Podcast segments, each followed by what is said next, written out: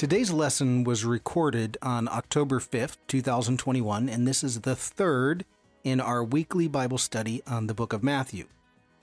Today's lesson, we tackle a particularly difficult verse to interpret, and it's Matthew 5:17. And this is where Jesus uses the words to abolish and fulfill when he's talking about the law or the Torah, as we would call it, and of course the prophets as well. So we're going to explore what it means to either abolish or fulfill the Torah. And then we're going to compare it to rabbinic writings that use the same phrasing when talking about interpreting the Torah. And I think what you'll see is as we compare it to writings that are close to that day and represent the rabbinic mind of the first century, that something starts to take shape. The meaning of the phrase begins to take shape, and I think you'll see that. So make sure you head over to our website, figtreeteaching.com. You can find the class handout that'll help you follow along. Now, we post these videos on YouTube and then we have them in podcast form on both Apple Podcasts and Spotify.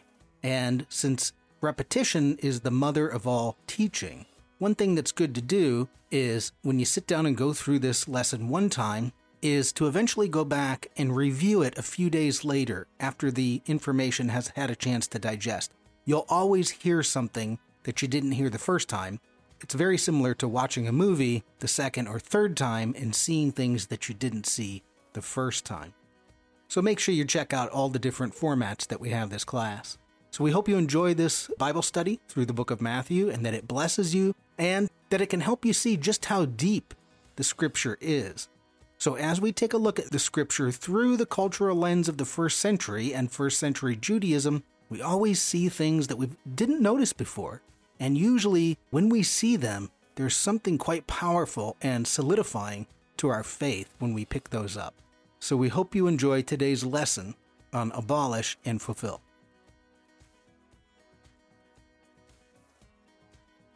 Just say a real a quick prayer just to lead us into this time, we're going to open up God's Word. God, we invite the full force of your goodness, your truth, your healing and peace into this class, into this evening as we look at your Word and the depth of your Word.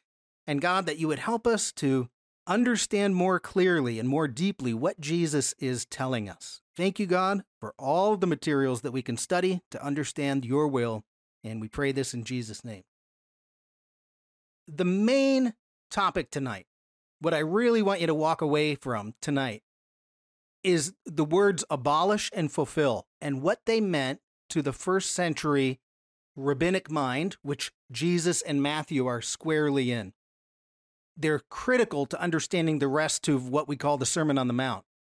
So it's going to be abolish and fulfill, although we're going to stick a whole bunch of other stuff in there because it's all crammed into these few verses. So this is going to be week three of Matthew. Get my clicker to go. Week three. Of course, I'm leaving the picture of the synagogue because we're. It's. I want to take us back, travel back in our mind to that first century synagogue rabbi disciple model and that rabbinic mind to say how are they speaking about the text, God's words, God's will, and see if we can understand the words that Matthew is putting on the page because he's definitely not explaining it to us. He doesn't stop to explain anything. Okay, so if you have your Bible, you can turn it to Matthew 5 17 to 20. Again, looking at uh, abolish and fulfill. Quick review, just talking about the rabbinic mind. We did the genealogy, but I wanted to bring bring the genealogy from the rabbinic perspective to say, look, we've got writings out there that we can compare to our New Testament, and you'll find uh, a lot of similarities. We're going to do the same thing tonight. So, Matthew is the most Hebraic or rabbinic. He doesn't stop to explain things, he assumes you know what he's talking about. Two, many of our church fathers, Papias, Origen, Eusebius, all mention that it was originally written in the language of Palestine in that day, whether that's Hebrew or Aramaic. Many people argue Hebrew, other people argue Aramaic. The point is, it's not Greek. So somebody had to come along and translate the Hebrew into Greek. And there you just lose a whole bunch of the meaning that may be carried along in that original text. And then we mentioned last week you have a whole bunch of rabbinic interpretation techniques. I'll try to show you as many as I can as we're going through Matthew, but Jesus uses them, Paul uses them, Matthew uses them. We're just not used to them. And so in a way what we have to do is enter this rabbinic mind. It's the it's all of the thought that's going on around the text. Now this is a little bit different than culture because the culture can be anybody who lives in the land. It and they have different ways of speaking about things culturally no matter what religion you are. But then you get rabbinic where the rabbis are trying to interpret God's words and boy, you enter a whole nother world. And of course, Jesus is squarely in that world. So they get what he's saying. And in that rabbinic mind, abolish and fulfill. So uh, these words take on what we call a technical meaning when the rabbis use it. So when Jesus starts off what we're going to look at tonight, do not think that I have come to abolish the Torah. I have come not to abolish, but to fulfill. And Paul does the same thing. I'll point it out on your sheet when we get there. Okay, so chapter 5, we'll go to verse 17 to 20 in a minute. Just one little note because we're we're starting out a little bit further down in what we call the Sermon on the Mount. Now, what's the problem with using the word sermon? What do we think of in our modern context? Well, we think of a sermon, the pastor on Sunday standing up. So when we use the phrase Sermon on the Mount, it becomes a bit westernized. And I'll show you why in a, in a minute what I think we should probably call it. I don't want to try to rehash the entire Sermon on the Mount, but it's important to notice how this chapter begins. And the Sermon on the Mount, or what's going to take place, is goes over chapter 5, 6, and 7. So it's, it's lengthy. I mentioned a few weeks ago, two weeks ago now, that Matthew's gospel, uh, more than any other ones, shows parallels of Jesus and Moses. So, in Moses' day, there was a king who became concerned and wanted to put the babies to death. In Jesus' day, there's a king who becomes concerned and puts the babies to death. Moses is saved out of that. Jesus is delivered out of that. Moses goes down to Egypt. Jesus, Joseph, and Mary go down to Egypt, and so you get coming out of Egypt again. Moses writes five books of Moses Genesis, Exodus, Leviticus, Numbers, and Deuteronomy.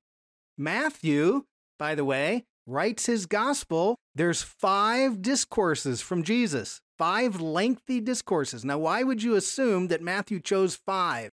And the Sermon on the Mount is the first one. So, just like there's five books, there's five discourses in Matthew. Moses delivers a covenant. Jesus delivers a covenant. So he's intending you to see Moses in many of the things that are going on in the gospel. So instead of the Sermon on the Mount, I would call it more like Moses, the teaching on the mountain. Now it's important, the mountain. Why? Because that's what that's the words that that Matthew uses. I'll show you my NIV. I love my NIV. And then they put Jesus went up on a mountainside. It's not what it says. It says he went up on the mountain. Well, why is he using the phrase the mountain? Moses, the great teacher of Israel, Moshe Rabbeinu, Moses, our teacher. He's going up on a mountain to teach. That's what Moses does. And so the whole thing is to try to get, because that first century mind, Moses was everything.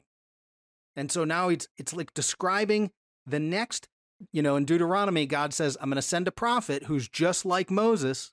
Listen to him. So he's if he's just like Moses, Matthew tells us that, but he does it in first century Judaism language. Okay, so he went up on the mountain to teach. Now, if you look at verse 1, if you have your Bible open to Matthew 5, look at verse 1. And what I want you to think is when you envision the Sermon on the Mount or the teaching on the mountain, whatever you think, how many people are there? Like what comes to mind? And then we're going to look at what the text says, right? because sometimes Hollywood intrudes into what we think is happening. So it says, when Jesus saw the crowds, so it seems he sees the crowds and he leaves. He went up on, well, this is the NIV, he went up on a mountainside and sat down. Well, who comes to him? His disciples. His disciples came to him and he began to teach them. So it looks like the whole thing is starting out with the disciples. Jesus is teaching the disciples. Now, eventually, when you get to the end of everything in chapter 7, it says the crowds were amazed at his teaching. So clearly, people must have shown up. But the point I want you to see is he's teaching his disciples. He's going to teach them as the rabbi would sit down and teach the disciples. Okay, uh, let me just show you one other the the ESV. I pulled the ESV. He went up on the mountain, and again, I don't want to harp on little details like that, but it's so important when we read that these details at least pop up. That's what Matthew wants you to see is something is going on and the mountain is part of that. So, we're in this long discourse called whatever you want to call it, Sermon on the Mount, teaching on the mountain. Either way, Jesus is going to be teaching us. All right, so number 2, that's just a brief beginning. Again, we're so limited on time and there's so much in there about the Sermon on the Mount. These verses that we're going to read are critical to the sermon on, to understanding the Sermon on the Mount, the teaching on the mountain. If we misread these, then what comes after it can be misapplied. And so we want to make sure these are like the turning point phrases that go into the teachings. So, what I want to do, number two on your handout, is we're going to work with some words tonight and try to understand what they meant in the first century. So I've got them on your hands out handout to, for you to refer to, and I'm kind of going to go quickly because we'll rehash them over time. We'll start with a discussion of Torah. Now, in Jesus' day, Torah. By the time it gets translated to Greek, they use the word for law. And that's unfortunate because law has a negative connotation uh, maybe feels oppressive. Same with commandment, has a negative feeling to it. But Torah doesn't really mean law as much as it means to teach, to guide, to instruct. Not just a simple, not a list of rules to be followed. God is not despotic, He's not authoritarian. He's giving you a guidebook. Um, I like to think of it as when you create an automobile, you put a little owner's manual in there, tells you how to operate the car. 65 miles an hour is the best gas. Don't go around turns too quickly. Keep the tire pressure. This is how you want to maintain the car. Change the oil every once in a while. God creates human beings and gives us a, a guidebook, a manual, an instruction manual for how to live. And that's how Jesus and his audience looked at the Torah. We look differently at it often through the lens of our New Testament, but Okay, so that's Torah. We'll talk more about that. Abolish and fulfill. These two words are the most important ones. And because they're used by the rabbis in a different way than what we think they actually mean, and it concerns is interpretation of the Torah. How do you interpret the Torah? If you interpret it correctly, you fulfill the Torah. If you interpret it incorrectly, you abolish the Torah. So, this whole thing, and what we're going to watch is Jesus interpreting his Bible, and he's going to say, Look, I'm here to interpret properly. Apparently, someone must have been criticizing him. Um, one book, this is really the scholar who has brought this to light. David Flusser, back in the 60s, began writing a lot about these phrases and their use in rabbinic um, in rabbinic writings or in rabbinic discourse. This book, Judaism and the Origins of Christianity, it's out of print now and it's pretty expensive if you want to buy it used. Kindle looks a little bit, uh, price is better. It's a very detailed book. Uh, but but I just wanted to show you there's a whole chapter on this in this book, and David Flusser is really the he's an Orthodox Jewish. Well, he passed away a few years ago, but he was a professor at Hebrew University in Jerusalem, Orthodox Jewish, but he was a professor of Second Temple period. And he would teach the Christian students and say, Here, let me help you understand uh, what Jesus is saying better. You can see it over here. This is what it means over here. I mean, he he knew his New Testament better than all of us, and uh, really an amazing teacher. And so we get a lot from David Flusser. As he points out, these words, abolish, fulfill, have to do with interpretation. How do we interpret Torah?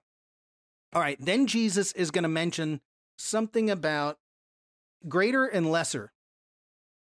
You have minor commandments and heavier commandments. Well, lighter and heavier, lesser and greater. And you want to honor the lesser commandments so it doesn't lead to a greater commandment. For instance, he says, You've heard it say, don't murder. I tell you, don't hate. Or don't be angry. Because what does anger, what can anger lead to? Murder. Don't be angry. That's the lesser commandment. Honor that one, and it won't lead you down the path to a greater commandment. So we'll see him using that, lesser and greater. He also mentions the smallest letter. He says the smallest letter will not pass away. The smallest letter of the Hebrew alphabet is a yod, like R Y. I have a yod up there. It's this little dot right here. That's a yod. So we're going to see this in the story with Solomon. There's a yod that goes to complain to God that Solomon's not interpreting the text properly, which is, it's just a little delightful story. Uh, and then, of course, the kingdom of heaven. We've talked about this. The reason I started out Matthew with the kingdom of heaven and trying to talk about the present reality is because when we see this today, we're going to see the kingdom of heaven used not in the future ultimate salvation sense, but are you manifesting God's reign right now? Well, if you don't interpret properly interpret the Torah, how can you manifest God's reign in the present? So it's going to be about God's reign in the present, not as much about the ultimate sa- salvation in the future. That's that's why it's so important to take that look at uh, the kingdom of heaven. Okay, this is what we're going to look at. Let's go uh, now. Switch to if you go in your Bible, we're just going to read it, and all of these things, what I just put on your list, God willing, will will pop out, and then we'll talk about how we can understand what what's going on. So, starting with verse 17, do not think that I have come to abolish. There's our word abolish. Do not think I have come to abolish Torah or the law. And now he includes the prophets because he's like a Pharisee. He's extending out their interpretation. Do not think I have come to abolish the Torah or the prophets. I have not come to abolish, but to fulfill them. So we have abolish and fulfill go together. Next. For truly I tell you, until heaven and earth disappear, not the smallest letter, there's the yod, that's our yod we're going to talk about later, not the least stroke of a pen will by any means disappear from the law until everything is accomplished. Therefore, anyone who sets aside the least of these commands, and by the way, teaches others accordingly, will be called the least in the kingdom of heaven. So he's doing a little play on words there. And whoever practices and teaches these commands will be called great in the kingdom of heaven. So there's the greater part of it. Okay, then he finishes up in verse 20, and this is one of the hardest ones for us. For I tell you that unless your righteousness surpass that of the Pharisees and the teachers of the law, you will certainly not enter the kingdom of heaven. Now, right there, I don't think he's talking about ultimate salvation. He's talking about bringing the reign of God here right now, entering as we uh, exist in the present. Because clearly we know that we don't live up to that righteousness, and yet we're saved by faith, by the grace of God. So, okay, so that's it. Now let's go through and talk just to, to highlight a couple of the things that are likely going on here, and so we can get a better understanding of it. So the first one is Torah. This is number three on your handout. What does that word mean? Now, it gets translated law. It's a bad translation. Everybody will tell you that. So, Torah, it means to teach, to instruct, to guide. And this is where I'm where I was saying earlier, God gives us an instruction manual for humanity. It's not just a list of rules, it's a guidebook for us to travel with. The word Torah comes from a word yara. You don't really need to know this, but it's fun. Every Hebrew word has a verb it as its root. Hebrew is very action oriented. The root words are from verbs. So yara begins with a yod. So we'll, we, we have another yod. Not that that matters. But yara is like an archery term. It means to throw or shoot like an arrow. So if God is giving you Torah, which comes from yara, to shoot like an arrow, he's giving you a teaching that is straight and true, like a flight of an arrow. So the Torah has got the force and the and the straightness of an arrow flying through the air. And if it's God shooting it, then it's divinely precise, right? So it's a different way of thinking about rather than, ah, I got a list of rules to follow. No, no, no. These are teachings that are going to keep us on the path of humanity, keep humanity on its path. And when properly interpreted, because you can misinterpret the Torah, when properly interpreted, it becomes a guide for successful living. How do we live as an individual? How do we live in community? How do we live in a society where the presence of God can dwell with us? That's the end of Exodus. The presence of God dwelt intensely with the people. That's what God wants to be. He wants heaven to come down to earth and dwell with us.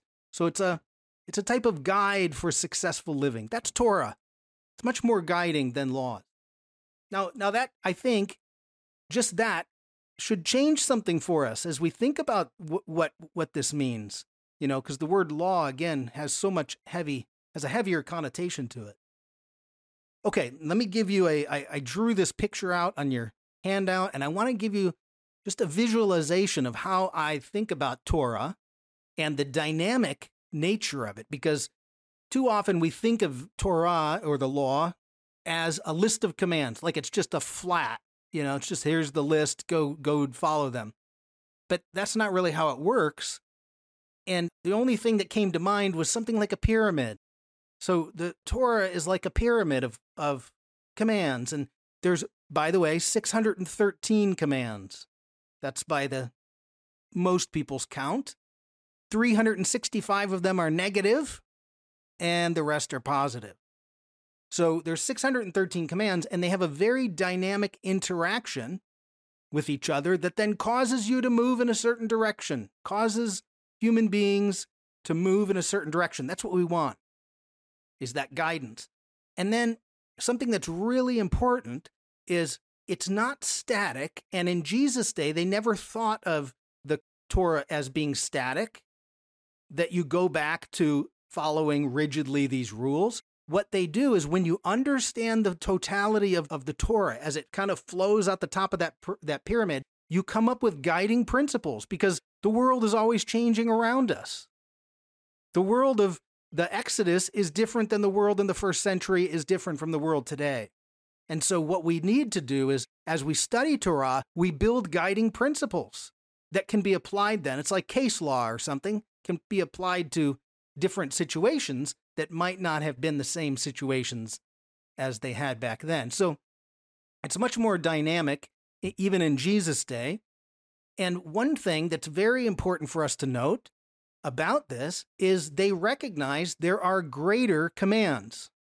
There are commands, Jesus uses the term, you ignore the weightier commands of the, of the Torah, the, the, the ones that are more important. So, question right here at the very top of that pyramid? What's the greatest commandment? You shall love the Lord your God with all your heart, with all your soul, with all your might. That's Deuteronomy 6, 4, and 5. And nobody disagreed with that. Everybody knew that the top command was to was to love God. It's the next ones that, you know, start to get where people start to waver. And we'll talk about the Jesus response to that in a few weeks, but the greatest command. So there's a command at the top. Don't violate that command. Well, then that means there's lesser commands, right? So a lesser command might be one down here on the base. And I know we mentioned this like a, a year and a half ago in our class, but does anyone know what the least command is? Do not move a mother bird off the nest. It's Deuteronomy 22 6. And that's what the rabbis would argue is the least of all the commands.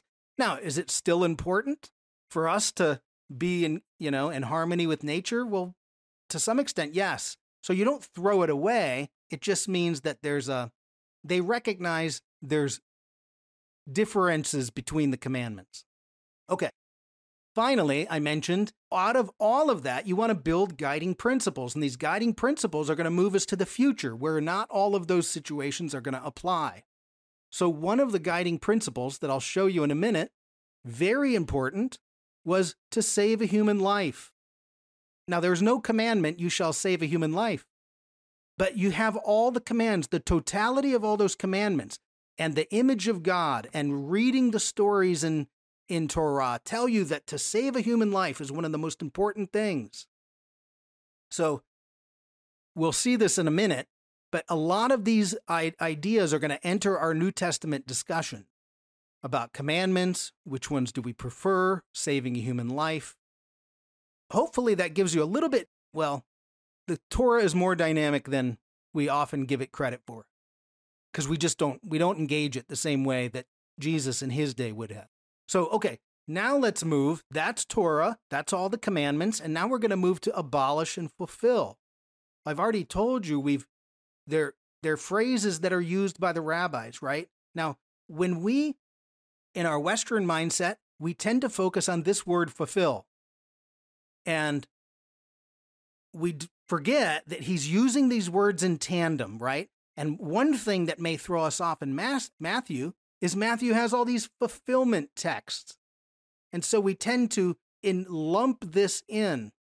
Oh, Jesus fulfills the Torah, therefore take that scroll, set it over there against the tree because we don't need it anymore. We've got the new business going on. And so our Western tendency is to see that word fulfilled as being now that Jesus is here, we don't need that. And that's a very old idea dating back to even the very early second century. Uh, there was a fellow by the name of Marcion who tried to get rid of the Old Testament, say we didn't need it anymore. So it's a very common thought. Hey, you don't need that Old Testament. Jesus is here. Get on with the new business. In fact, let me show you a recent controversy if you guys aren't aware of this. You might know the pastor, his name is Andy Stanley. Andy Stanley wrote a book that was quite controversial because, as this one says, Jesus ended the Old Testament covenant once and for all. And what he told his church was, we need to unhitch from the Old Testament. We don't need it anymore. And of course, this, all the Old Testament scholars, you know, threw their hands up in the air like, how could you say that? we can't understand the New Testament without the Old, but this is a very normal way people think about it, and it created it created uh, quite a fit from people, especially in the last ten years. There's been an increase in Christian interest in studying the Torah, as the Torah, like studying the Old Testament and all the commands. More and more people are like, this makes more sense to me. So there's some there's something moving, and then for Andy Stanley to come out so publicly and say, "Nope, we don't need it anymore," was really uh, well, it just threw people into a fit. Anyways, because is that what Jesus is saying? Is he saying, "Hey, we can get rid of this"? No, not at all. He doesn't want you to get rid of the Torah. He wants you to interpret it correctly. That's the idea. So, if we look at these two or we look at abolish and fulfill, and this is where it gets tough. These are technical rabbinic words, and technical word is a word that has an original meaning, and then we use it differently than its original meaning. So, for instance, in the Old Testament, the word salvation, Old Testament salvation has the idea of freedom, space, liberty, it's more about lifting off the weights of oppression or whatever is oppressing you and giving you back the freedom. That's Old Testament. But now, how do we use the term salvation? Right? If, you, if I say, Are you saved? I'm asking, Are you in a relationship with God that gets you to go to heaven one day? There were many people think that. So it's taken on a technical meaning, meaning it takes on a meaning different than it originally was. These are technical rabbinic words. And again, they have to do with how do you interpret scripture? So, two rabbis talking, one person gives an interpretation of a scripture, and the other one disagrees, says, No, that's wrong. He would say to him, You just abolished the Torah. That's the term they use.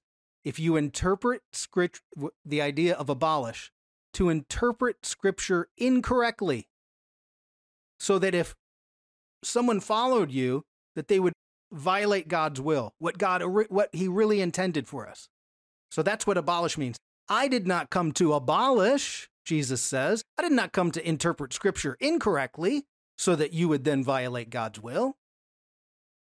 No, I came to fulfill, and fulfill means you interpret scripture correctly.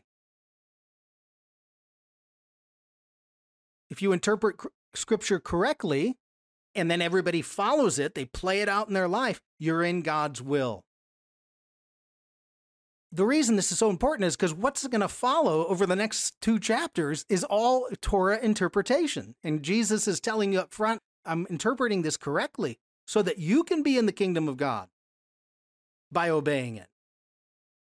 So he, like, for instance, you know, he says, You've heard it said, don't commit adultery. That's true, that's a commandment. But I tell you, and now he's going to the greater principle don't lust, because what does lust lead to? Right? There's never been an adulterous affair that didn't begin with lust, period. They don't just happen by accident, right? Affairs happen because there's interactions that build up and build up and build up till suddenly the affair happens. So it never begins simply with something that, you know, accidental. So that's what he's doing. He's uh He's bringing in greater principles. I think I've beat that enough, but we'll see it we'll see it when we look at the example of Solomon and the yod that gets so upset because it's it's how Solomon is interpreting scripture.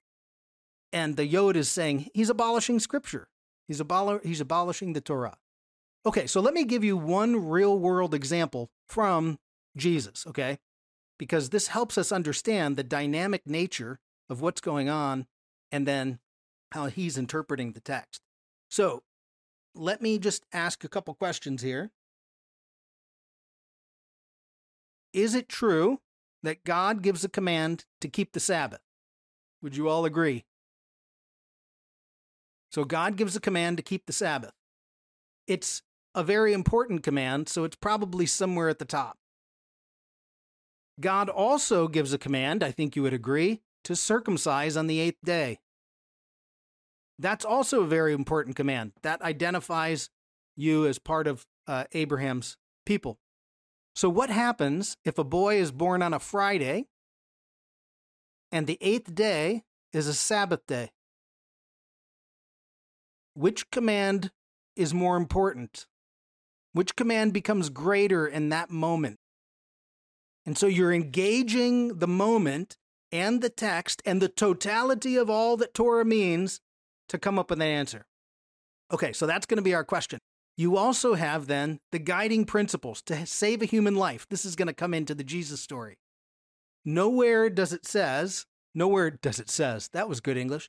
Nowhere does it say you shall save a human life, but that's the principle. So turn if you would to John.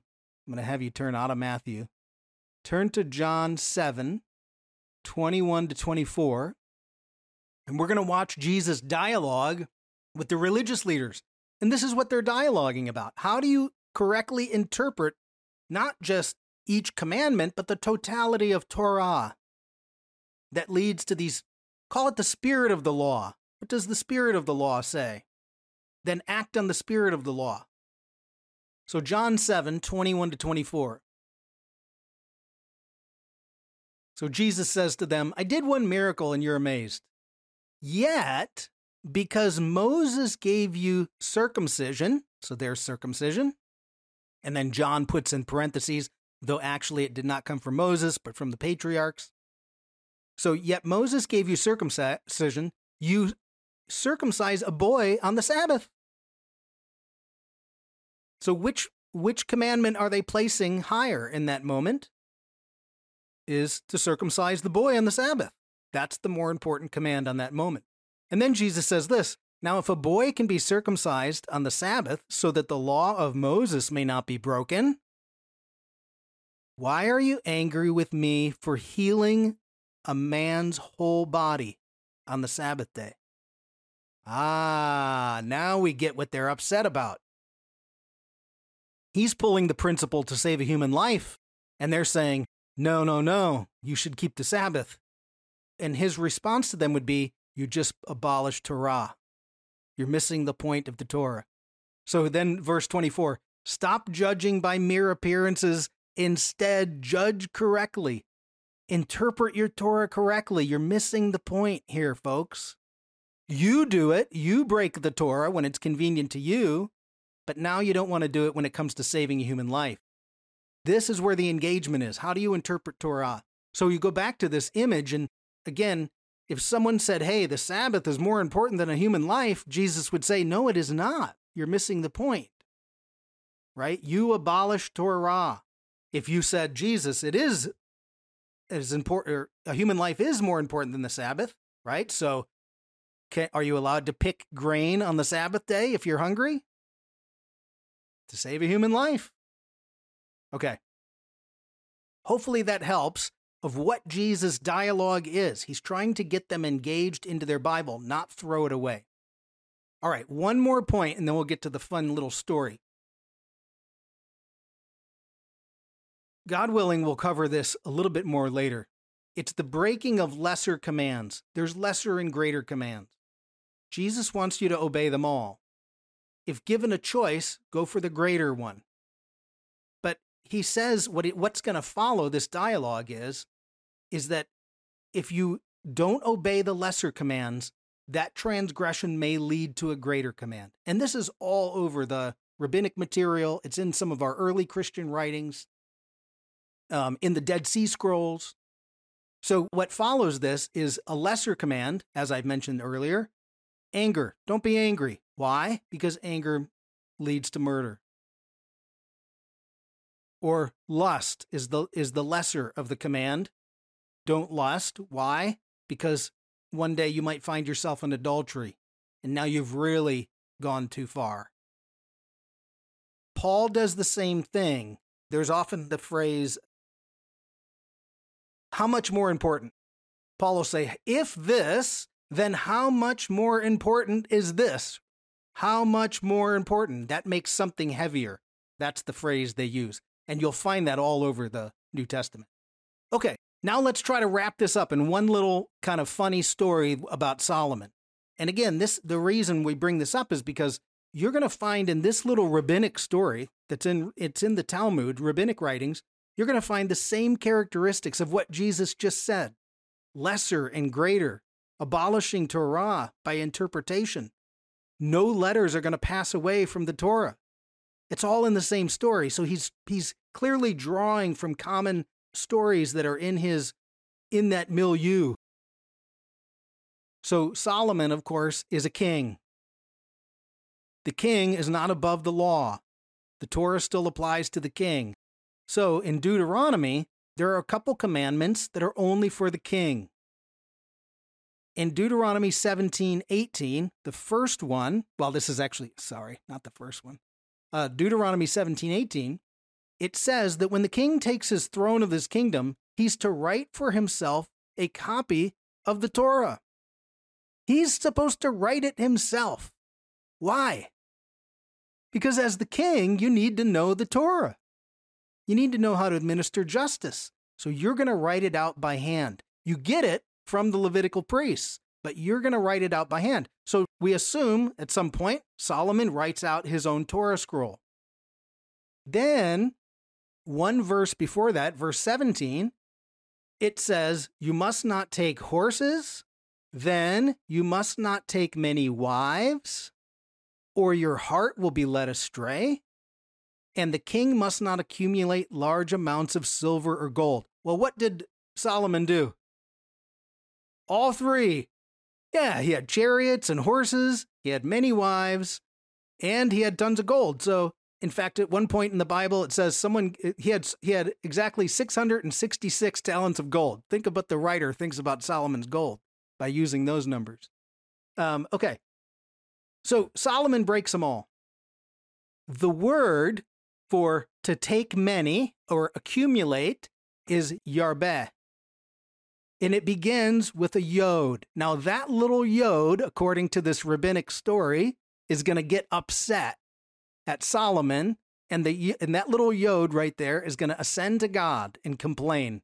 Now, it's, it's a made up story, it's like a parable of sorts. So here's how it goes Solomon is the king. He took many wives, he took lots of gold, he took the horses, right? But he said to himself while interpreting these commands, What? This is going to lead my heart astray? No, it won't lead my heart astray. I will take many wives, and my heart won't go astray. But of course, that's exactly what happened. Is he breaks all those commands and he's led astray. So the rabbis tell this story. So it says, Our rabbis say, at that time, the yod of the word yarbeh, which is to multiply, went up on high and prostrated itself before God. He said, Master of the universe, have you not said that no letter shall ever be abolished from the Torah? Behold, Solomon has now arisen and abolished one. Who knows? Today he has abolished one letter. Tomorrow he will abolish another letter until the whole of Torah is nullified. Then God responded Solomon and a thousand like him will pass away, but the smallest tittle will not be canceled from you. Now, it's a great little story that the Yod complains to God. I love it. About the fact that Solomon misinterpreted the text or interpreted under his own wisdom. But think of that story compared to what Jesus is now saying. Proper interpretation of the text means that the text is not abolished. So we get the word abolish all over the place in this uh, story. You also get the idea of nothing passes away. The smallest little tittle, God says, will not be canceled from you. So the story is great because it illustrates what Jesus is saying. And it's just kind of a fanciful little saying there's a couple places you can find that told in variant of different ways. This one comes from, and I'll put the book up there Jesus the Jewish Theologian by Brad Young. And he goes through this whole idea of the. Now, he was a student of David Flusser, the first book I put up. So, but he does go through extensively talking about fulfill and abolish, and then shares that little story, which you can find other places as well uh, and I put a I put a footnote on your handout of another place you'll see the Yod going up to heaven complaining. So in review, because we're we're wrapping this up, it's so important for us to understand Torah, not law, as much as teaching or to guide. Then Torah is dynamic. It works like a um, pyramid. It's going to force us to go in a certain direction, or at least guide us in a certain direction then these two words, abolish and fulfill, so important to understand what Jesus is saying. I did not come to incorrectly interpret the Torah. I came to interpret it correctly so that you can see how then to manifest it in the world. Uh, by the way, Romans 3:31, Paul says the same thing about faith. Faith fulfills the Torah. He uses it's the the same word that means to make stand, so Paul uses the same dialogue, it just looks a little bit different in Romans. And then, of course, the smallest letter of, of Yod and the story of, of Solomon. So hopefully that helps a little bit what Jesus is saying, because as you read along, he's not telling us to go get rid of the Old Testament. And I think part of it is so important to go back and know all those commands.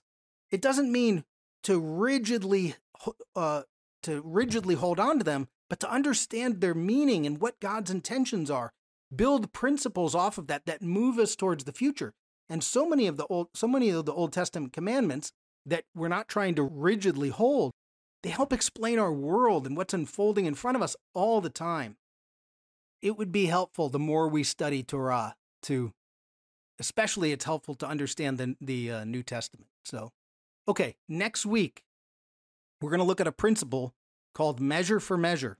So, on your readings assignment, make sure you read all the other texts because you want to see where measure and me- measure for measure shows up in every book, almost every chapter of the Bible.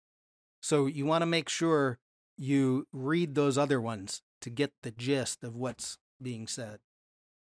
Okay, and we'll do measure for measure. Eh, measure for measure is a good lesson when we see injustice in the world to remind us that God is just.